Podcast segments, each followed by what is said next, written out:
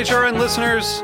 As we celebrate our 15th year, we are deepening our commitment to giving voice to the next generation of food systems storytellers, and we need your help. Our internship and fellowship programs help activate new possibilities for underrepresented and underestimated young people through experiential journalism, audio engineering, and production training. Through these unique programs, HRN helps food equity stewards build essential workforce readiness skills that expand their potential and foster economic mobility. Please consider supporting these critical programs. And with a minimum donation, you can be entered to win a dinner for two at an amazing restaurant in one of eight cities and tickets to a concert at a great venue in one of those cities. We have incredible partners across the country who have donated, as they also share our passion for helping to educate the next generation of food systems storytellers. Check out heritageradionetwork.org slash 15 to donate and enter to win today. That's heritageradionetwork.org slash 15 to donate and enter to win today. And make sure you donate before March 31st. Thank you. This program is made possible thanks to the generosity of our listeners. Show your support at heritageradionetwork.org slash donate. This week on Meat and Three, we're talking about comfort food as we explore its history, meaning, and different interpretations from around the world. Donburi is just a simple, casual dish, but it's packed with the history. Somebody might have their comfort food be something that they remember eating at their friend's house, but they would never have at their own home. Consuming foods that were eaten then can bring back some of those feelings from, from those times. It's about creating these little breaks and moments during the day where you kind of feel present. Tune in to Meat and Three, HRN's weekly food news roundup, wherever you listen to podcasts. So you don't shun the devil with your rock and roll load. Knows that country music's gonna save your soul. The devil runs his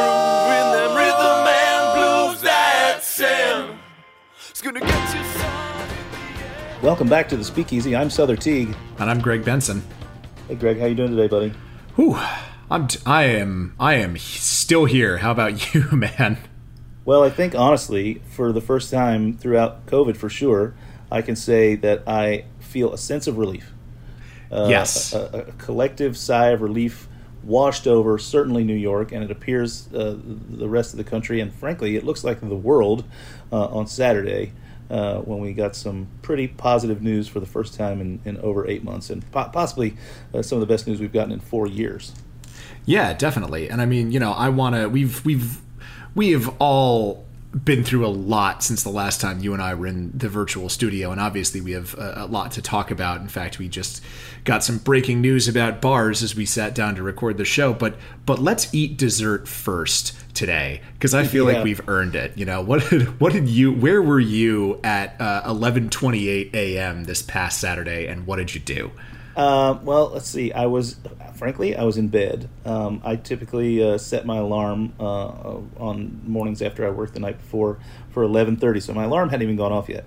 However, um, you know, I'm as a as a business operator, I have to be connected all the time. So my phone is just by the bed, and I'll ignore a, a ping. I'll ignore a couple of pings, but suddenly my my phone was rattling and pinging and vibrating off the table. So I obviously uh, thought fir- my first thoughts, of course, were terrible things like oh, you know, uh, the country's on fire. My building, my, Because my- that's my, because business that's is what on your fire. phone going off means now, right? Well, I mean, yeah, for this for this period, it's meant that. Uh, but I was elated to see that friends, family, um, uh, coworkers, my partner was one of the first to text me. Ravi texted me just to say, uh, you know, they just announced, they just announced. So Biden Harris, um, you know, announced the winners. Uh, on Saturday, of course, it's being contested, and of course, that's kind of de rigueur for politics today. But uh, it looks, uh, you know, like oh, it's an overwhelming um, victory that's not going to be overturned. You know, we're not going to be sitting on pins and needles until December 12th, like we were back in 2000. Um, so, you know, yeah, I was uh, I was in bed, so it was a pleasant way to wake up. Where were you? I was I was also having a little bit of a lion. Um, my girlfriend Mandy had just left for work, so I was like, you know, I mean, the last week had just been so draining that I was like, all right, I should get up, I should make myself breakfast, I should work out, I should take a shower, etc. I should I should do basic human being shit, but I was just so drained. I was sitting there. I was, I think I was watching Stephen Colbert on YouTube, and all of a sudden, out my window, because it was a beautiful fucking day here in New York, I started to hear people like going, "Woo, woo," and like car horns, and that that was when I was like, I'm gonna refresh this New York Times news page just just to see if this is what I think it is, and it was For the one for the one millionth time, right? yeah, exactly. I know. Yeah, I flipped. I flipped over the counter to one million refreshes, and that was the one that did it. But I I live on the fourth floor of my building, so I ran up to the roof, and I just sort of stood there like Rose on the Titanic, just like you know, arms out, just basking in this wave of cheers and car horns, and like you said, just relief. It was so great. Um, Yeah. Then I took a bottle of cider down to the ground floor out in front of my building. The guys at the coffee shop below me were spraying around a bunch of champagne like they're LeBron James after the finals. Like it was just a good day. And I feel like we had almost forgotten what good news feels like and it was really nice to just be like ah this this is as nice as i remember it being you know Yeah, I mean, same. You know, I'm I'm over here in Greenpoint, Brooklyn. Yeah, lots of pots and pans banging, just like it is every night at seven o'clock for the uh, frontline workers. Um, and yeah, not only was it a piece of good news, which is uh, you know a tasty morsel that we haven't been fed in, in, enough lately. I also feel that since then, because you know today is Wednesday, uh, Wednesday uh, I feel that since then uh, I haven't simply been bombarded with news. I feel like it's suddenly somewhat quiet. You know that we're we've we, are we past the storm? Uh, you know, or is this just the eye? I don't know. But right now, I don't feel compelled to check the news. I don't feel, oh, what's what's happening now? Um, that sense of dread every time you open up your your email or, or get a text from from someone. You know, like I, I feel at least for the moment, it's calm.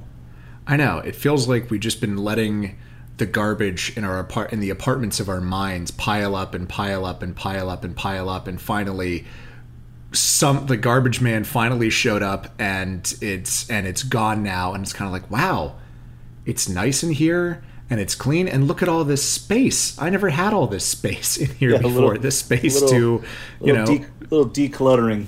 yeah very a very uh, much needed mental decluttering for sure. And then now to the uh, so that was dessert first. uh, where do we go from there? Uh, a, a spoonful of castor oil. Um, so just before the show uh, started today, we got I got about thirty texts in a, in a matter of three minutes. Um, uh, apparently now New York uh, is being uh, we're slowly starting to phase backwards um, due to numbers rising, uh, COVID. Uh, so starting Friday, today's Wednesday, so starting Friday, all um, bars and restaurants in New York have to close by 10 p.m. That's backing us up by an hour. Um, and actually, in some ways, two hours. If you're doing any indoor seating, uh, indoors at 25% has been allowed to go until midnight, whereas outdoor on the street side has only been allowed to go till 11. Uh, now it's 10 for across the board. So um, another uh, blow to the industry being levied today uh, in the face of the pandemic, and you know everyone has their opinions, of course, and, and the sides that they fall on. And I've made it pretty clear across the board that mine has always been I still don't think we should be here at all, um, but I'm forced to be here because the government deems me essential, uh, which I cannot wrap my mind around how, how alcohol is essential. It's certainly something I enjoy, but I don't think I would die without it. Um, but, but because they deem me essential, then my landlord says, well, the government says you can open, and if you can open, you can pay me. Um, and I say, well, I don't want to open, and the landlord says, well, you still got to pay me. So uh, I'm trapped. Um, and that's how I stand on it. Uh, and we got one of my very good friends, neighbor, and also business operator, hanging out with us in the virtual studio today. Uh, and he wants to get in on this conversation and, and, and, and throw some hands. Welcome to the room, Joaquin Simo. Good to see you. Good to hear you, anyway. How are you, buddy? I'm doing much better now. Um, I have to say, after Saturday, there was a a pretty pretty massive uh, dose of relief. I think I, like many of us in New York City, um, had a pretty hell, hell of a great party. uh, last Saturday. Well- it well- coincided with my birthday. Exactly. I was going to Uh, say, coupled with your birthday, like what a great gift uh, America gave you. I, yep, I got for my 43rd birthday. I got a 46th president, and uh, I was bad. very, very excited about that. Not a bad haul. No, no, not bad at all. We it was it was pretty spectacular to wander down uh, the streets of Brooklyn and then Manhattan on my birthday and just feel like eight and a half million people were celebrating with me. Uh, you know, you're just walking down the street, and people are honking and cheering and screaming with joy. And literally, we saw m- many videos literally dancing in the streets. Oh, I, I mean, I took part in a few of those uh, street side dance parties because I mean, it's my birthday. Hey, let's have a dance party. Why not? Uh, yeah, it was freaking great. Uh, yeah, that was honestly a one of the few moments that I think I've been able to look at over the last uh, eight months now and be like, wow, that was happy. That was like genuinely happy. Right, right, It right. felt great. Remember, yeah. remember, remember what happiness is? There- there it is. Uh, it's been a it's while. like a, the thorn being pulled from the paw. You know that, that Exactly. You you, you, you've, you've forgotten what it means to simply not have a dull ache. Um, Joaquin, you and I are pretty good friends. and We've hung out and traveled uh, around together. Um, Yep. And you're a good friend of the show. You've been on before. Remind uh, remind the listener who you are and what you do. Um, I am the uh, one of the partners at Pouring Ribbons, uh, cocktail bar in the East Village. It's been around uh, for the last eight years. Uh, before that, I was at Death and Co. as part of their opening staff. I did about five and a half years there. Um, and before that, did about five. It's like a sentence. I did my five years. no, you know, I mean, it was I a did. good- A, I did. A, I did a nickel at death. it was it was a great run, man. I had a blast over there. I wouldn't trade that for the world. Um, Yeah. But you know, and before that, I'd worked in Boston um, in like pubs and rock and roll bars and stuff like that. I usually tell people I learned how to bartend in Boston. I learned how to make drinks in New York. Yeah, yeah, that that adds up to me. Yeah. Uh, and you're a pretty smart fellow as well, uh, educated man, as it were. Um, got a degree in both English and religion. That's pretty cool. Um, I like to read. Yeah, I, I, I think, um, you know, just a quick side note Blake Walker, who's the head bartender for me at Amor y Amargo, he, he has a dual degree in music and religion. And uh, and I can see some parallels in, in what he says ab- when I asked him why those two things specifically together. Uh, and I can see some parallels in what you do, what, what you did as well, and how it's working out for your career. Uh, he said, I, I wanted to travel the world, and I knew that anywhere I went, I could talk about either music or religion. So I feel like uh, being able to talk about religion and being able to talk about it well uh, has probably opened a lot of doors for you. Yeah, I mean, I think if if nothing else, people um, people are surprised when someone understands the context around what they're talking about, even if I may not have you know this exhaustive knowledge on all facets of what they're doing. I may know enough to ask a good question, and oftentimes that's enough for someone to feel like they're being heard, or to for them to then start filling in those blanks for you. You know, it's not about knowing all this stuff. It's kind of knowing knowing what you don't know and knowing how to ask. Yeah, yeah, and that I mean that's that that's what we do when we corral people and drive them through their experience at our bars, right? We we we try and understand that they don't understand what they what they want, and that we know we we have the knowledge to get it to them. There's a bridge that has to be gapped, though. Um, but I asked you to be on the show because you came into my spot the other day, uh, last week, maybe before your birthday, uh, and and you seemed a little, uh, to use a, your word, you seemed a little salty, um, and you wanted to talk about some things that are going on. Um, so let's talk about them. And you sent over over some some notes that are that are I think in pretty good order.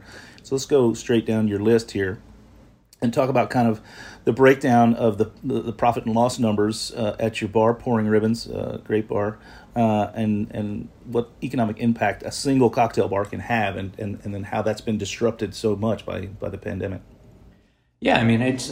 I think it's really important um, when we're looking at these at these businesses that they are really businesses, right? I mean, we've been in bars that were packed night in, night out that you know go out of business in eight months or a year, and you're like, wow, that place was always so busy.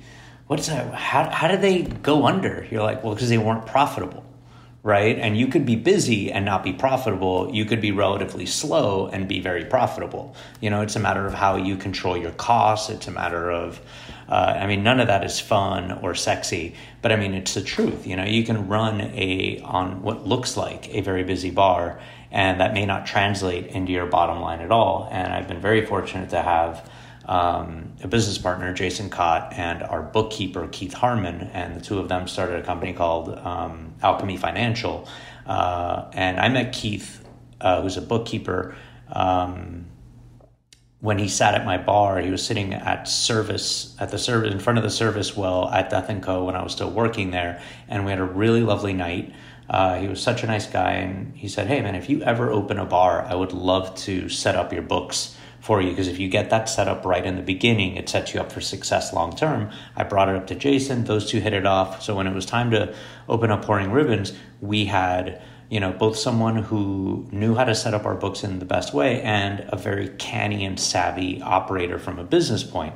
So, you know, we've always been pretty open and honest with our staff about what the uh, the PNLs look like. We, um, Jason, uh, would teach classes for the staff uh, periodically, once or twice a year um, about how to read a P&L statement, about how, you know, what are the things like, why do I yell at you guys about putting too many crackers in there? You know, why, why, why do we keep reaffirming this? Well, he goes through a P&L statement and teaches them how to read it. Uh, which I think is an incredibly important thing and something that you know a lot of people can barely read you know the recipe sheets to say nothing of a P&L statement you know and make headers or sense of it so it's a really really good thing to be able to look at some of these numbers and when I was looking at our numbers, there were just some things that really stood out to me. And then I had a conversation with Keith yesterday, kind of in preparation for this, because I wanted to talk a little bit more and kind of get a uh, a more macro view of these micro numbers that I was looking at. Um, so, you know, there's a lot of stuff in there. Like I remember thinking, just like, what do we do in terms of like payroll tax? Like, how much have we put into something like payroll tax over the last eight years? And that answer is just under $200,000, which is not a small amount of money. You know, we have spent um, to, you know, booze purveyors, whether that's beer, wine, or hard alcohol, we've spent about 1.4 million. Uh, when I'm thinking about local businesses like a linens company, pest control, CO2 tanks, printing, flowers and decoration, menu design, that's another 55 grand just bar produce, lemons, limes, mint, cucumber, etc., stuff like that, 200 grand. Bar dry goods, 42 grand. We've spent 190,000 on our local security firm, 221,000 for our porter services. Um, barware and glassware, which we buy mostly locally, uh, is another 74,000 and to have our trash and our recycling taken uh, out. We've spent just under 60 grand over the last few years. And, you know, if you look at it over eight years, you're like, oh, okay, well, I can kind of see where that breakdown is. We're one bar. We don't really have like, we, we don't have like a huge linens need at our bar. We had cheese and charcuterie. So it's not like we had a lot of uh, things like that. We're a relatively small, self contained bar that really just focused on cocktails and ran with a lean staff and there's 4,500 bars like this in the city. So when you start multiplying this by 2,000, 3,000, 4,000, those numbers start to get huge. And these are the businesses that I feel like are being ignored in this. Um, so I think maybe the first thing I should have said was that I don't, um, I think, first of all, restaurants fall into this category as well. But he, I feel like restaurants have gotten really, really, really good PR. And I think there's a lot of sympathy around restaurants. I think if you are a mom and pop restaurant, independently run restaurant, I feel like there's been a lot of um, attention put on your plight. Uh, and I think that's totally valid. And I am a thousand percent support of all of that. Um, what I am, what I was so salty about was that there are bars that don't have kitchens. There are bars that don't serve food, right? There are nightclubs. There are performance venues. There are uh, performance art spaces and art venues uh, that don't serve food, and they have been left completely out in the cold. Uh, right. In this, because, they're just because, because under the new mandate, you have to serve food, Right. And if those places don't have the facilities to do that, uh, what's the you know what's the impetus for creating those facilities, which are again going to be a cost uh, just to just to carry on. So we're seeing a lot of them just fall by the wayside. a lot of them and i think look, I, I get that, you know, not every business is going to survive this.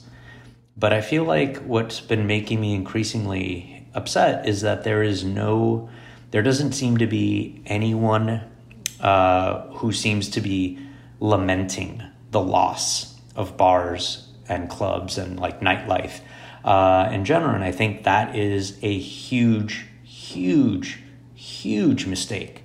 Uh, and so I wanted to kind of talk about why I think that's such a mistake.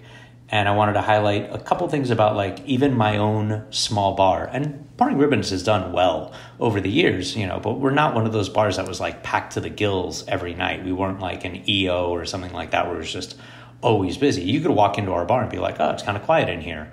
You know, it's a Tuesday. It's not going to be that busy. You know, maybe that Thursday was going to be much busier, right? Or the weekends were generally fine. But I mean, we weren't a bar that was like packed to the gills every night. Like we were a, you know, pretty, pretty successful bar who who did well. But I mean, we weren't jam packed. So this isn't. I I don't want any of these numbers to be like, oh, well, that's some super aspirational stuff. I think our numbers were pretty achievable. Yeah, modest and achievable for yeah, sure. I don't know. So that's, I just want to make sure that that's clear that I don't think that this is something that is crazy aspirational. I mean, we can't all do what some of those bars that are just so busy all the time are. And I, I think it's unfair always to hold yourself to that standard.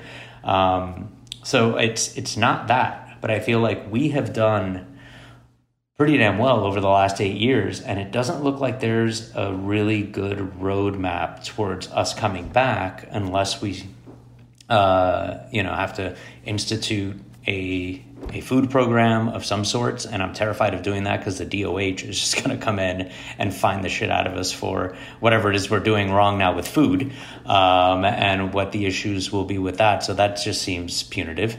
Um, and not to mention, we'd have to upgrade a hundred plus years buildings uh, filtration and HVAC.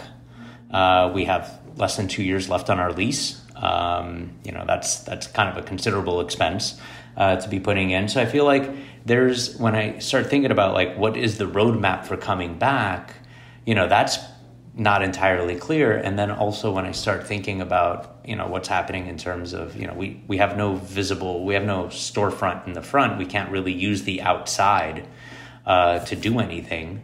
Uh, we don't have the frontage for it. We have no outdoor space otherwise. Uh, indoor dining at 25%. We don't have food, and 25% is just not worth it. And then we still have to make those upgrades that I talked about. So it's it's a little frightening for me as an operator who's done well. Um, that this is all going to seemingly go away and no one seems to care. And it's not just, yeah, it's not just bars, also these other venues. And that is so important. And I feel like it's, we, we talk a lot about like, damn, that Thai restaurant closed, or oh, my favorite taco spot closed. like, what about that? What about that really cool club that you used to go to? It was the one where you met like a whole different set of friends that Yeah. you would have never met anywhere else. Like, there's real value in that. Um, Yeah, Joaquin, I feel like uh, that that's going to come later. People currently uh, in New York and probably everywhere that are having to deal with these sorts of lockdowns due to this terrible crisis that we're facing um, are still, you know, somewhat ordering food. You know, you eat every day. Uh, uh, you don't necessarily drink every day, uh, like me. Um, but but they're ordering the food, and they, they don't they aren't they aren't grappling with the reality that their restaurants aren't coming back yet. And what we're going to see, I think, is when we are allowed to be back to some sort of capacity that does make it worth it for a bar like yours to reopen, um, and and uh, you know maybe not make it. Um, that's when people are going to lament. It's going to be too late. They don't know it yet. They don't feel it yet. They don't sense it yet. Um, this is a a moment we need to take a quick break and hear from our sponsors. But when we come back, we're going to keep talking about Joaquin and his uh, very raw transparency about what's going on through all of this stuff. So stay tuned. There's there's plenty more to come.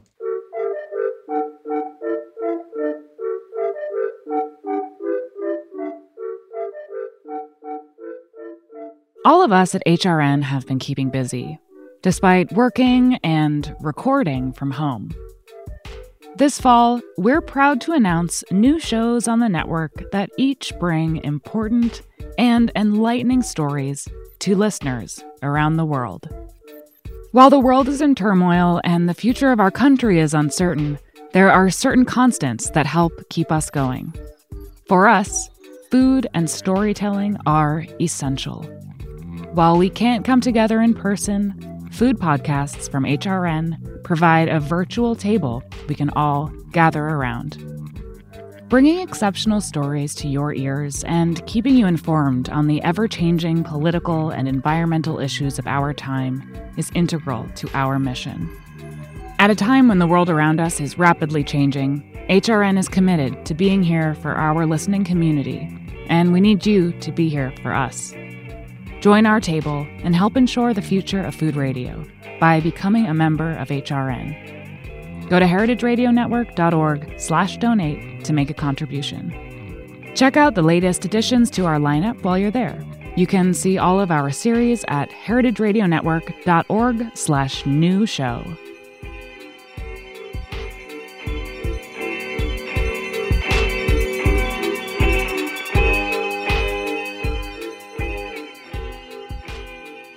And we're back. You were listening to the Speakeasy on Heritage Radio Network. Today we're talking with a giant of the bar industry, Joaquin Simo.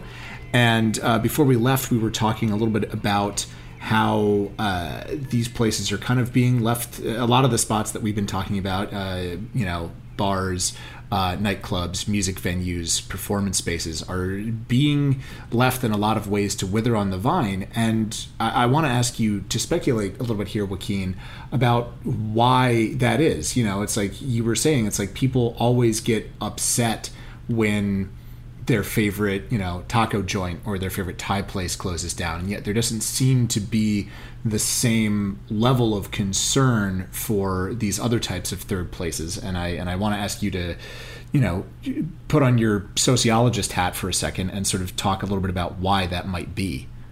Well, I think the the obvious thing is that you can still get a taco to go. You can still get, you know, your.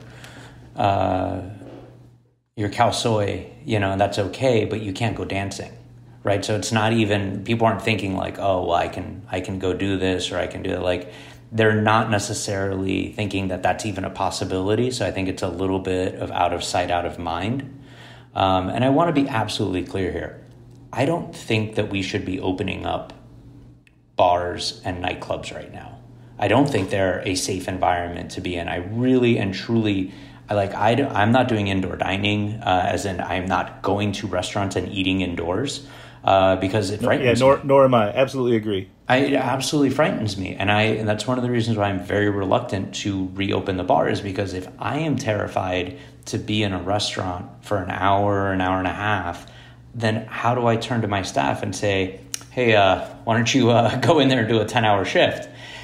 I, I, that doesn't ring well, you know, that doesn't sit well with me. And so I get that, and I'm not advocating a a reopening of these places before there's a vaccine or until we have, you know, a certain level of like we can let people be near each other again because these are environments that are designed for human interaction. That is their entire reason for existing is to force people together, right? And I get that that's incredibly responsible right now. So again, the the reason I'm angry is not because I think that we should be able to go dancing right now at our favorite nightclubs. I'm upset because I feel like every time that bars or nightclubs even get mentioned, which is nearly never by politicians, by media members, it's always with this sneering disdain. It's always Mhm. with this just like, oh, those dens of iniquity. Ugh, it's just where people go to ruin their lives. It's like, that's not fair. That is not remotely fair.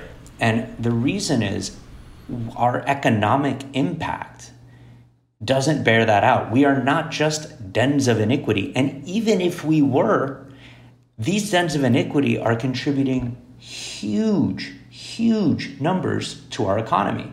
So it doesn't make sense to want to close these places down and not have them come back because right now we're looking at an enormous, enormous economic impact during a time where we've already seen so many businesses go down. I mean, if you're looking at um, nightlife just in New York City, there's more than 25,000 nightlife establishments uh, that supported around 300,000 jobs, $13 billion in employee compensation, and $35 billion in total economic output. That yielded almost $700 million in tax revenue per year. Okay, you can do a lot of work on the L train with $700 million in tax revenue. All right, like that's not a small thing. You know, this is an enormous amount of people who work. We're a city of eight and a half million people. There's a lot of people who are working uh, in food service, in bars, in the arts, in venues, um, in sports and recreation, which even includes stuff like bowling alleys and pool halls and stuff like that. So, I mean, all of these things are wrapped up under this nightlife impact, and it is, you know, $6.2 billion, 7.4 billion in employee compensation, another 19 billion in economic output here. We're looking at um, ancillary impacts on New York City's economy, right? There's additional spending on things like retail, transportation, hotels, and other lodging. You have a bunch of other things where people are coming to the city uh, to go, be able to go to these bars, to be able to go to these clubs that are able, you know, to go to these performance spaces. That is where that all comes from, right? I mean, if you're looking at losing two, nearly $2 billion in tax revenues to New York City and state, whether that's employee taxes, sales taxes, liquor taxes, hotel taxes, I mean, you are looking at billions of dollars at a time when everyone is saying, hey, the city coffers are running dry. What are we going to do? Well, here's a good idea. Maybe you don't ignore one of your most lucrative drivers of revenue.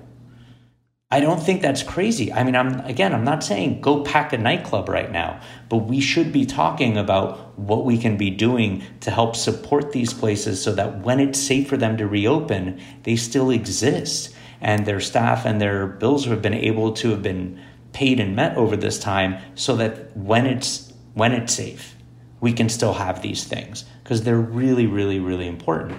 Um, and so, like that, when we're looking at those numbers, I mean, that just it blows me out of the water that they can so callously disregard us in public. When when you actually start looking at what that economic impact is, you realize how critical we really are. You know, and that's just pure numbers that's not even like oh well you know i met my girlfriend at a at a club once you know? Like i'm not talking about like some hazy memory of a good time back in the day. I'm talking about like real numbers that are based on like what we need. And right now like the city is in dire need of revenue. And you know we can't ignore these businesses that are able to provide it in so many different ways and that have such an inordinate impact on the city's global reputation as yeah, well. fur- I feel like, and the further away we get from being able to come back strong and healthy uh, and go back to business, the further away we get from it, the harder it's going to be to do when we are allowed. So when those restrictions are finally lifted, when consumer confidence is finally high enough to pack into a small bar uh, like mine or a more spacious bar like yours, when those things are ready to happen, are the businesses going to be uh, fiscally healthy enough or and or are they going to be you know ready to jump back in and turn the lights back on? Uh, you know everything went off like a light switch. It's going to be more like a dimmer switch to turn everything back on. Exactly. Yeah it's going to be really really tricky. And i don't think that there's an easy way out of this for really any industry. I think we're all going to be recovered this is going this has affected us all in in ways that the impact of this we won't even know until you know a few years from now when we're really able uh, to look back with any sort of clarity. But it's enormous the amount of small businesses that have been shuttered permanently already uh, as a result of this is terrifying. I mean, there's so many, uh, so many little businesses that you've already just seen. Where was this stat? It was terrible because um, it was a, a Yelp stat uh, that I found um, as of August in New York, there were um, that were rated as bars and nightclubs. There were six thousand four hundred fifty-one uh, that had closed on on the Yelp platform that were listed as closed, with fifty-four of those saying they were closed permanently. I mean, that's a lot of business. If you're looking at more than 3,000 of these that have already shuttered, and we're only eight months in, and no one has any idea when a, when a vaccine is coming, I mean, those numbers are already past a critical point. I mean, that is a agreed, agreed. And we're also sitting, you know, on the edges of our seat, waiting for a vaccine to come. But we're sitting on the edges of those seats, like we're at the movie theater, where the vaccine comes and then it's a sunny day. Uh, you know, to create it, to manufacture it, to build that many doses, to package that many doses, to put them into trucks and planes and cars and deliver them, to actually administer them. Like we're even if it was today, it was approved. We're still a year away from getting it into everybody's veins. Yeah. Um, and I don't think that we're planning accordingly. You know, we're we're looking for that magic wand to wave and have it all sort of just be over. I mean, I wish I wish we could wish it away. I wish it was that easy where you know someone clicks their heels three times and all of a sudden, you know, we're we're not in COVID land anymore. But that's I just think not the president's the case. been doing that every morning for the past eight months. Yeah. Yeah. and look at how well that's gone. I mean, Joaquin, you pulled up that stat from Yelp, and you know I keep referring back to a, uh, a an article from the NRA, the good one, the National Restaurant Association, where uh, they predicted a couple of months ago. They predicted that uh, by January, 85 that's 85 85 percent of all sole proprietorships in the hospitality sector will be closed by January. And at first I thought that seems crazy. That's egregious. That's over the top. And then I looked at my own portfolio where I've closed four of my five bars since January. I'm back down to just one. Uh, four out of five. That's eighty percent. I'm right in the pocket of that that uh, that statistic. So you know it's brutal, and uh, it, you're right. It's it's made you salty. It's made me salty, um, and you know I, I feel like we're not being paid enough attention or getting enough relief. And I feel, uh, as you've kind of outlined so far, that that's gonna it already is causing lots of problems. But even when it's time to restart this engine uh, and start driving revenue again, um, we're not going to be ready because we haven't been supported. I feel currently like I'm simply marching off uh, to the fight. Uh, and I'm exhausted from the march, and I haven't even arrived at the fight. God, it's it's just exhausting, isn't it? So you just said you've closed four out of five venues. So that's four fewer P&Ls that you have to go over. Um, but if you were to look at those P&Ls, this is what you you'd be finding out is now missing due to four out of those five going under, right? So uh, it's hard to just look at a P&L and kind of it's never going to fully capture the economic and social impact of a small business. So if we just want to look at a breakdown of how each dollar of sales on an income statement translates into local and national economies um, and how kind of those monies are deployed, right? So for every dollar of sales that would be on the P&L of one of your five uh, establishments, you would have had 25 cents of that would have probably gone to roughly cost of goods sold, right? And a good chunk of that would have been the purchasing of that would have been biased towards local vendors, Yep. uh, and hopefully things like responsible and sustainable producers, uh, which are supporting their uh, local uh, economies as well. So I mean, it's a difference between picking, you know, the biggest brand versus a smaller boutique brand, a local farm versus you know, uh, big agriculture. You know, small businesses like ours end up working with smaller local producers far more often. So we are an integral cog in that supply chain, right? Another Yeah, 20 yeah. Small bus- small businesses are inclined to work with small businesses. That makes Exactly. perfect Yeah. sense to me. So, I mean, we're already helping other small businesses exist simply by us being in operation, right? So that's the first quarter.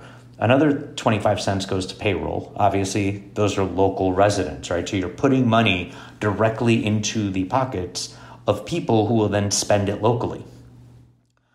Another 20 cents uh, in tips, right? So it's a transfer of funds from customers facilitated by the hospitality business, again, going into the pockets of people who will be spending locally. Um, and, you know, some percentage of that will go directly to the nearest dive bar across the street at the end of every shift.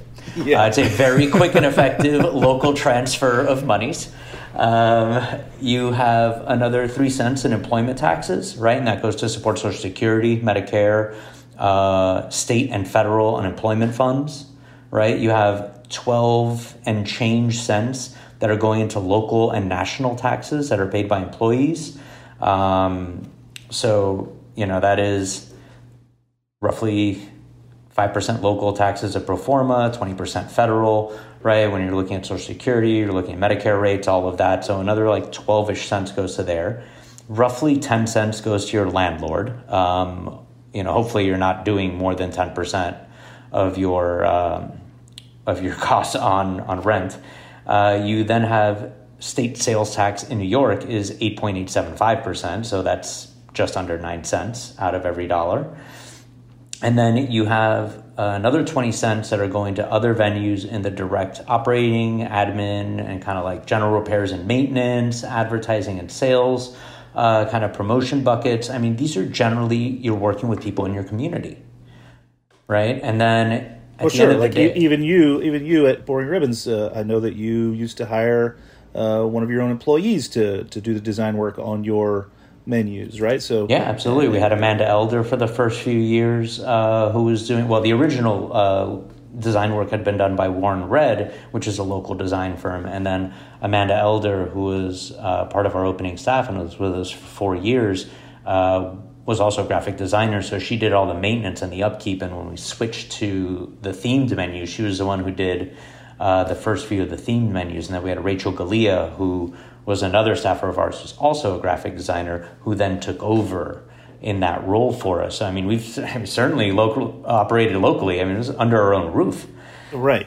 Um, so that was great. And then really what that leaves you is you have about another like seven and a half cents and you know, that's your profit.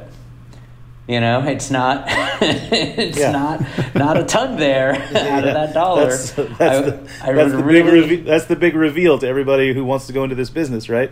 Can Seven- we just seven puncture puncture this myth of bar and nightclub owners being these like hospitality Scrooge McDucks? I have never once come home and dove into a giant pool of money. It has never happened.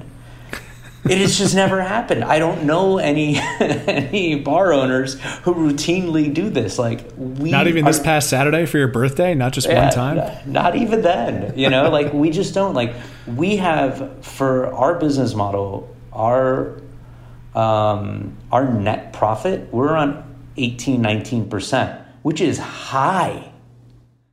High for our business for making craft cocktails, which is expensive to make. Like we have great, great margins on that for our business. That's really, really solid. But at the end of the day, what that really translates into is roughly seven, seven and a half um, percent profits. I mean, at the end of the day, you could be doing everything right. You could have a reasonably busy bar. You could have a really efficient, great, cost effective business model that allows you to make very strong margins.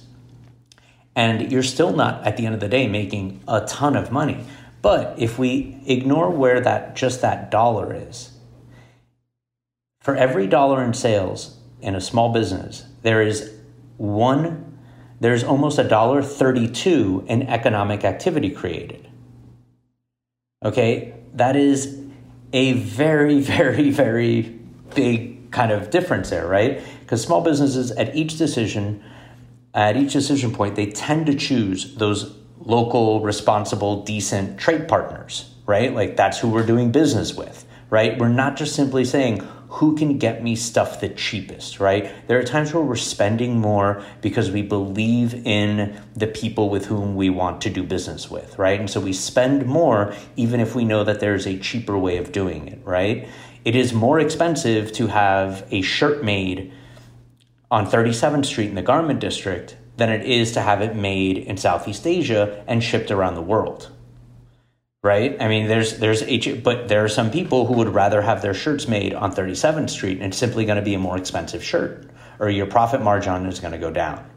Right? So, I mean, this is an important thing when we think about where that money is going to end up, right? Because the more of it that ends up in just kind of these big bland multinationals, then that money doesn't have that same trickle down effect in our own local economies, right? So in that sales dollar, 45 cents of it goes to local employees. Roughly 24 cents goes to tax agencies, and that helps to support social safety nets and other functions. 45 cents goes into other small local businesses, and you have another like 17 and a half cents of it that goes to owners if you're thinking about a landlord and a business owner together who are partners in this space, right? One of them owns it, the other one operates it. So, in a perfect world, you know, the landlord and the business owner are not adversarial. They are, you know, you have a space, I have a, an idea, you Yeah, know, sym- we're going to work together. It should be that way, right? And, and I'll be honest with you, our landlord, Dr. Kim, has been wonderful with us. So I am not here to complain about my landlord. He has been a class act throughout this whole thing. And we have been really lucky because I have not heard many of my peers say anything like that. So we have been really, really lucky. But when I think about it, like, you know, if we close, that impact doesn't just affect me, it's going to affect Ola Clark, who's a single mother of four, who started a porter service when I asked her to, uh, because she was such a great cleaning lady. My then girlfriend, now wife, when we were moving in together, said if we are going to move in together, we're going to need to get someone who's going to clean the apartment regularly because you always complain about cleaning because you know you break down a bar five six nights a week the last thing you want to do when you get home on a you know on a day off is scrub a tub right so i was like ah, i don't know you know there's going to be so why don't we just get someone in there we had we found an amazing uh, woman she was so freaking fantastic. Uh, a single mom of four from Trinidad, just this wonderful, incredible, one of the most hardworking women I've ever met. And when it was time for me to open a bar, I said, Ola, if you can find people who can work overnight shifts, there is a whole lot of bars out there. Do a good job with Pouring Ribbons, and we'll see if we can't get you more business. And she set up a different part of her cleaning business. She'd been doing some commercial work in like retail spaces and offices, but this was a very different side of it. So we helped her set that up. You know, like I don't want to not give her money. I know her kids, they're wonderful people. Like we want to keep supporting local businesses like this. And that's that kind of economic impact that gets just, it doesn't even get acknowledged when people are like, oh, yeah, those dens of iniquity. Like, yeah, those are those are like the soft numbers, right? That, that, that they're hard to define. But the fact is, you just described that. Not only do you um, uh, bias towards other small businesses, you're willing to look into creating a small business to fill the need that you seek. Yeah, absolutely. And I think that's and that can be a great impetus uh, for people. If someone says, "Well, I didn't know if that was a thing," you're like, "No, I'm telling you, it's a thing. There's money to be made there. You know, it, it'll take some more work, but if you can put in some work and find some good people, then do a good job in you know use us as a trial run." And if anyone ever, if anyone ever says, "Hey, I'm looking for a porter," I'll be like, "I've got just the one for you." and hopefully we can keep drumming this up. So, you know, we are always, as small business owners, helping set up local distillers, local brewers, local, like we're pumping money back in to our local economies in ways that I don't feel is being appreciated or discussed. Um, and it's really, it's painful because, I don't know, man, I, I love, I grew up in Miami. Miami is a super late night town you know and people people don't get into the shower to go out until like 11 o'clock on a you know in miami. Like i mean you're it's a very very late night city. You know it's very very late night. And I, I love that. And i remember when i you know i moved to boston when i was 19 and i remember the first time i went to a club it was like 1.30 and all the lights came on. I was like oh shit is there like a fire drill?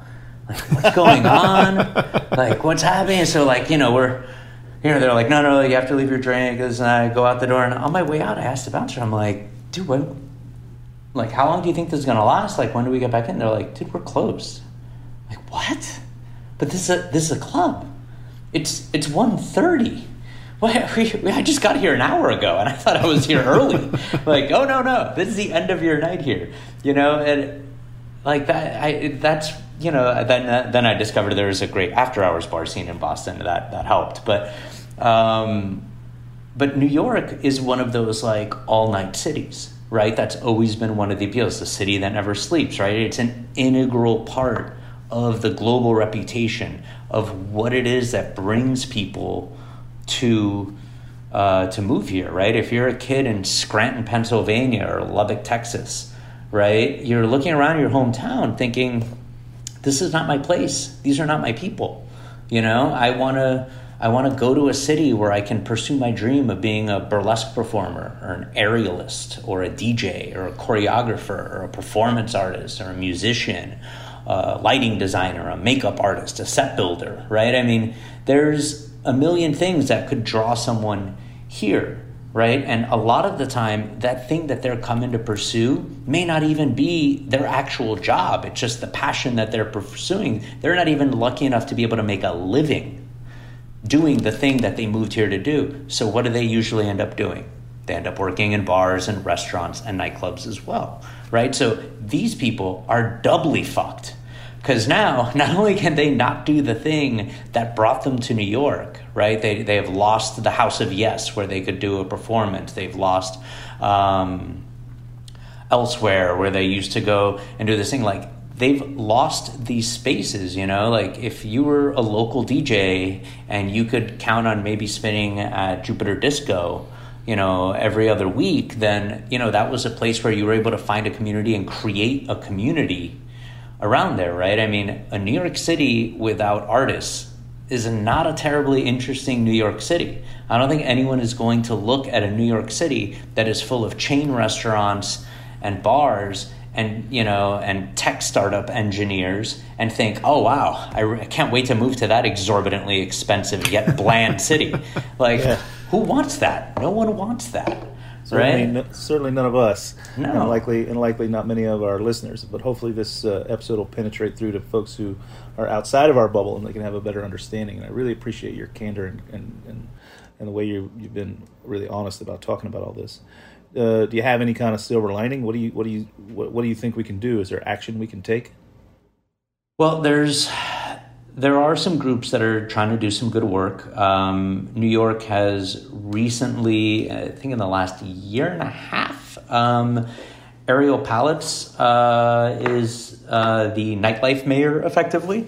Uh, there is the Office of Nightlife, which is a very recently created part of our local government, uh, and she used to run. I think it was Karma in the East Village. Um, I forget what club it was. Um, so you know, she understands the business. She understands uh, what's going on in there. She's an ally in this fight. Uh, you obviously have you know groups that um, have been doing work in a more general way, like the New York City Hospitality Alliance, uh, the Restaurant Workers Community Foundation.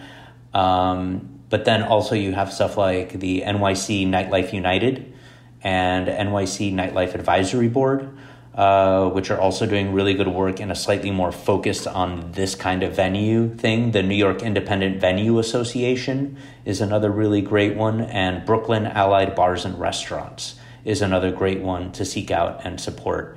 Um, and obviously, within all that, you also have stuff like um, the the Restaurants Act uh, that is, you know, currently stalled out in Congress. Um, there is the what's the other one? The Restart Act, uh, which is kind of a that near term fix to pick the uh, to fix the PPP program. Um, but really, I think there's a lot of things that we can start pressuring our our local and national politicians to consider. Um, I think we can certainly think about uh, you know, if if if there's no political capital to be spent on a direct handout or on a loan with fewer stipulations than kind of the way the PPP was set up, which was really for factory owners, not for other types of businesses. Uh, I think that would obviously be a great thing.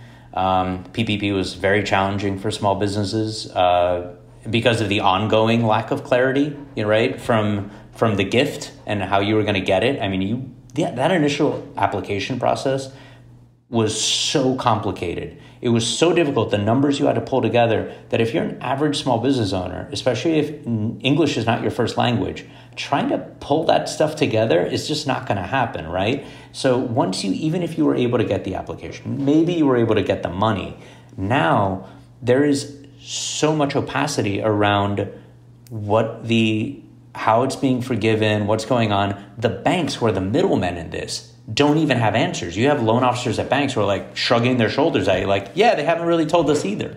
So no one is being clear on this. So, like, just even clearing these things up and being public and proactive about getting this information out there so that it's usable. Because if you are already racking up debt and now you have this thing that you were hoping would be forgiven, you know, you really want to make sure that you know if that's going to be forgiven or not. Right. So if yeah, or it could be the it could be the straw that breaks the camel's back. Exactly. Um, and you know, look again. If you don't want to give money to you know the bar owners or the nightclub owners, okay, I, I get that. I see where that could be a hard sell um, when there's so much money that needs to go to other things as well, right? I get that.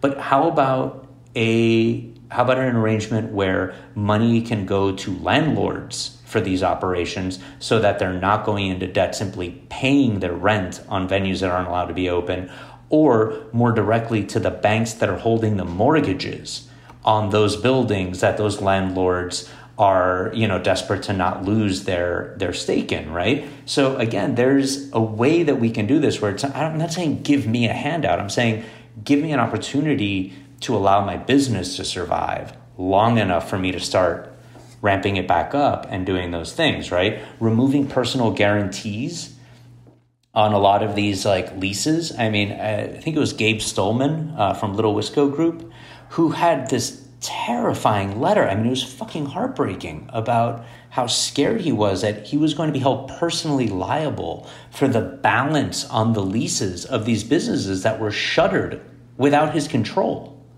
And he's like, these landlords want to hold me on the hook for the balance of these leases. Like, that's going to put me into unbelievable amounts of personal debt. Like, that's insane. Like, we should not be worried about being saddled with crippling personal debt that would basically remove our ability to, whenever we move past this, actually try to give it another go. Again, I mean, there's there's got to be some humanity into this legislation because the amount of people that this affects um, is enormous, and then we've seen how big an economic driver these small businesses are right? So I mean, if there's four or five thousand of them in here, and you start doing the multiplication on the numbers that I gave you for my kind of small potatoes bar, we're representing a lot of money, and I, I feel like that's not getting emphasized enough. Like, I I want all those restaurants to be able to come back, but I feel like uh, the bars and the clubs really do have their place. You know, these are these are things that it's sometimes hard to quantify what it is that that made those places resonate so much for you. But i mean i think for, for a lot of people they end up being safe spaces you know? And i think that's a that can be a hard thing to find in a big alienating city of eight and a half million people but i think people when they find it in the city they gravitate and that could be your local you know your local dive bar where they've got the beer cap popped off by the time your second foot hits the ground you know, maybe it was that that club that always was introducing you to new genres of music. You know, it could be could be a place where you were able to find you know people who were like you. Maybe uh, it's a queer community, it's a trans community, and you're able to feel safe and accepted, and you know, like that's a place for you to be there. Like that's where those things happen. They happen in nightlife, and those are incredibly important places uh, for uh, for marginalized groups, for struggling groups. For I mean, we can't make this city just about real estate developers and iBankers. That's not an interesting New York City, right? Joaquin, uh, we're out of time, but man, this has been a powerfully uh, informative and, and somewhat emotional episode. And I, uh, you know, you have I can tell you have so much more to say, and we want to hear it. So I'm gonna, you know, I'm gonna say maybe continue celebrating what we've been celebrating this past week and your birthday, uh, and let's maybe get you back on the show in a couple weeks to to talk about what what what the future holds. I think we got right up to today, and I'd love to continue the conversation and talk to you about what the future holds. But as it stands, we are out of time uh, on this episode of the Speakeasy. Thanks so much for tuning in, everybody, uh, and uh, stay tuned for the next episode. We'll see you soon. Cheers, guys. Cheers. Thanks, Cheers, Buddy. So you don't shun the devil with your rock and roll load. Knows that country music's gonna save your soul. The devil runs his groove It's gonna get The Speakeasy is powered by Simplecast. Thanks for listening to Heritage Radio Network, food radio supported by you. For our freshest content and to learn more about our 10 year anniversary celebration happening all year long, subscribe to our newsletter. Enter your email at the bottom of our website, heritageradionetwork.org. Connect with us on Instagram and Twitter at heritage underscore radio. You can also find us at facebook.com forward slash heritage radio network. Heritage Radio Network is a nonprofit organization driving conversations to make the world a better, fairer, more delicious place. And we couldn't do it without support from listeners like you. Want to be part of the food world's most innovative community? Subscribe to the shows that you like, tell your friends, and please join the HRN family by becoming a member. Just click on the beating heart at the top right of our homepage. Thanks for listening.